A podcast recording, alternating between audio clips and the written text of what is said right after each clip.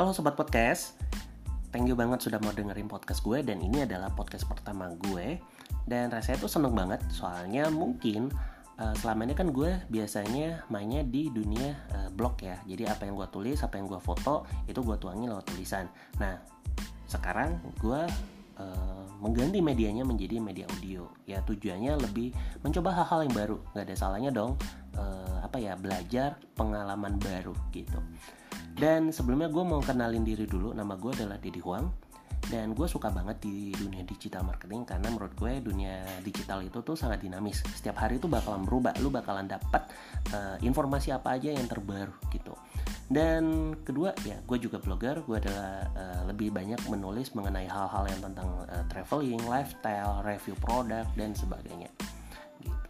Nah uh, di podcast ini gue pengen sharing ya tanpa bermaksud tidak mengguruin kalian tapi lebih lebih ke hal apa yang gue rasain apa yang gue pikirkan gue pengen share gitu.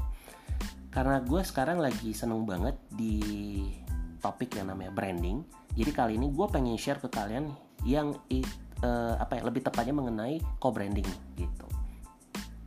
Jadi beberapa waktu lalu itu sempat terjadi kehebohan di mana di Bandara Soekarno Hatta itu plang namanya itu berubah Misalnya di terminal 1 itu namanya jadi terminal 1 pergi-pergi, sedangkan di terminal 2 namanya jadi terminal 2 Traveloka. Ya jelas sih buat kita yang awam uh, pas lagi rush hour, lagi kebelet kepengen langsung cepet-cepet ke bandara, eh tiba-tiba berubah gitu kan, jadinya bingung. Nah sebenarnya eh, nggak uh, perlu bingung. Ini adalah yang kita sebut yang namanya co-branding. Jadi co-branding ini adalah uh, bentuk kerjasama dua merek atau juga lebih yang mana bentuk kerjasama ini adalah untuk menciptakan nilai yang saling memperkuat. Ibaratnya gini, si brand A dan si brand B ini masing-masing punya value dan punya pangsa pasarnya. Akhirnya mereka uh, bergabung, share, ya udah kebentuklah uh, audiens yang baru, value yang baru, sehingga masing-masing ini punya uh, insight yang baru juga gitu. Nah, seperti yang gue bilang gitu si sebenarnya co-branding ini adalah bagian dari pemasaran gitu. Di dalam marketing bisnis tujuannya adalah kita uh, pada saat endingnya adalah punya brand awareness sendiri. Lumrah banget sih ini terjadi di dunia marketing. Misalnya kita pernah lihat brandnya si Nike sama si Apple gitu. Mereka uh, saling kolaborasi, akhirnya menciptakan sebuah produk uh, di dalam uh, di dalam brandnya mereka. Atau gue sebagai blogger terkadang ada brand yang meminta gue untuk uh, mereview produknya, kemudian memperkenalkan produknya uh, dengan dengan mengambil sudut pandangnya gue. Namun kalau gue biasanya adalah gue akan melihat dulu value-nya gue akan masuk nggak sih sama si produk itu. Kira-kira uh, gue bisa bisa memberikan edit value nggak buat uh, buat si brand. Kayak gitu sih kurang lebih. Nah sebenarnya bentuk-bentuk co-branding itu tuh banyak gitu. Menurut Kotler itu tuh ada empat Nah, gue jabarin satu. Satunya ini adalah yang namanya integrated co-branding, di mana ini adalah mencakup pembentukan ekuitas merek untuk bahan.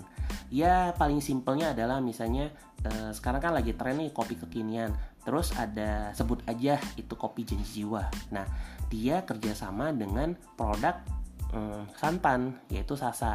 Akhirnya kan terbentuklah satu brand minuman baru, rasa baru hasil kerjasama antara kopi janji jiwa sama si produknya santan gitu. Santan Sasa ya. Nah, co-branding yang jenis kedua itu adalah same company co-branding. Ya ini lumrah banget. Ini yang paling apa ya paling sering kita lihat itu kayak produknya Citato sama Indomie goreng. Tempo lalu pernah kan Citato rasa Indomie goreng Terus muncullah Indomie goreng rasa citato. Nah, lo bingung nggak? Nah, sebenarnya itu lebih apa ya? Menjadi variasi warna baru aja kayak gitu. Terus yang ketiga itu juga ada yang namanya joint venture co-branding. Jadi bentuk kerjasama antar dua perusahaan yang masing-masing memiliki target market yang sama gitu. Jadi misalnya si perusahaan itu mau ngeluarin satu produk yang baru, mereka juga punya market yang sama, akhirnya udah ceder mereka uh, bergabunglah menjadi bentuk yang baru. Nah, yang terakhir itu adalah multiple sponsor co-branding. Pemasaran ini ya akhirnya melibatkan dua atau lebih perusahaan untuk membentuk sebuah aliansi dalam bidang ya teknologi, promosi, penjualan gitu. Contohnya yaitu Traveloka, uh, Traveloka, Pergi-Pergi, sama PT Angkasa Pura gitu. Nah, kalau misalnya kita nanya kira-kira si co-branding ini efektif nggak sih? Iya, jelas efektif gitu. Apa sih yang kalau misalnya kita bikin nggak efektif? Tapi kita akan melihat dulu kira-kira e, sejauh mana efektivitas ketika si co-branding ini berjalan. Makanya si co-branding ini ketika melakukannya ada jangka waktu bisa menengah, bisa juga jangka panjang gitu.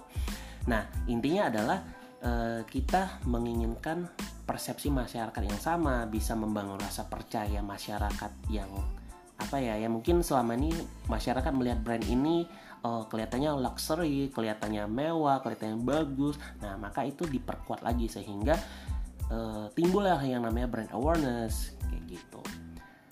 Jadi, sebenarnya banyak banget keuntungan kalau misalnya uh, si brand itu atau si perusahaan melakukan co-branding gitu. Seperti yang udah gue ceritain sama kalian.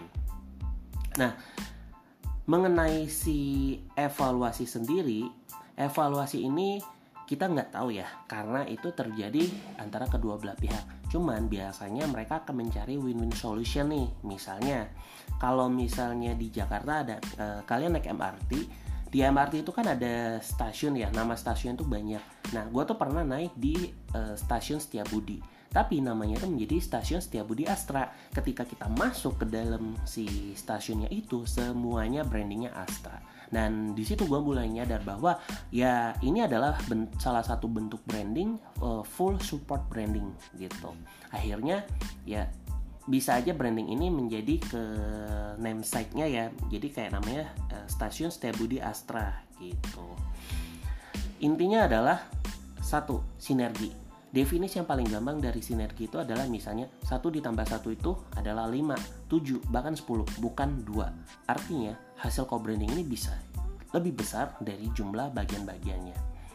Nah, kesimpulannya, fenomena dari co-branding ini setidaknya memberikan satu gambaran uh, di dunia industri digital marketing atau di dunia marketing bahwa mengelola sebuah brand itu sebenarnya sangat penting. Sehingga Kuncinya adalah bagaimana kita bisa menciptakan pengalaman konsumen dalam produk kita gitu. Sehingga si konsumen itu punya pengalaman yang berkesan dan hubungan yang kuat. Nah, sekian dari saya uh, buat mengenai si co-branding ini. Nantikan untuk di podcast-podcast berikutnya. Thank you.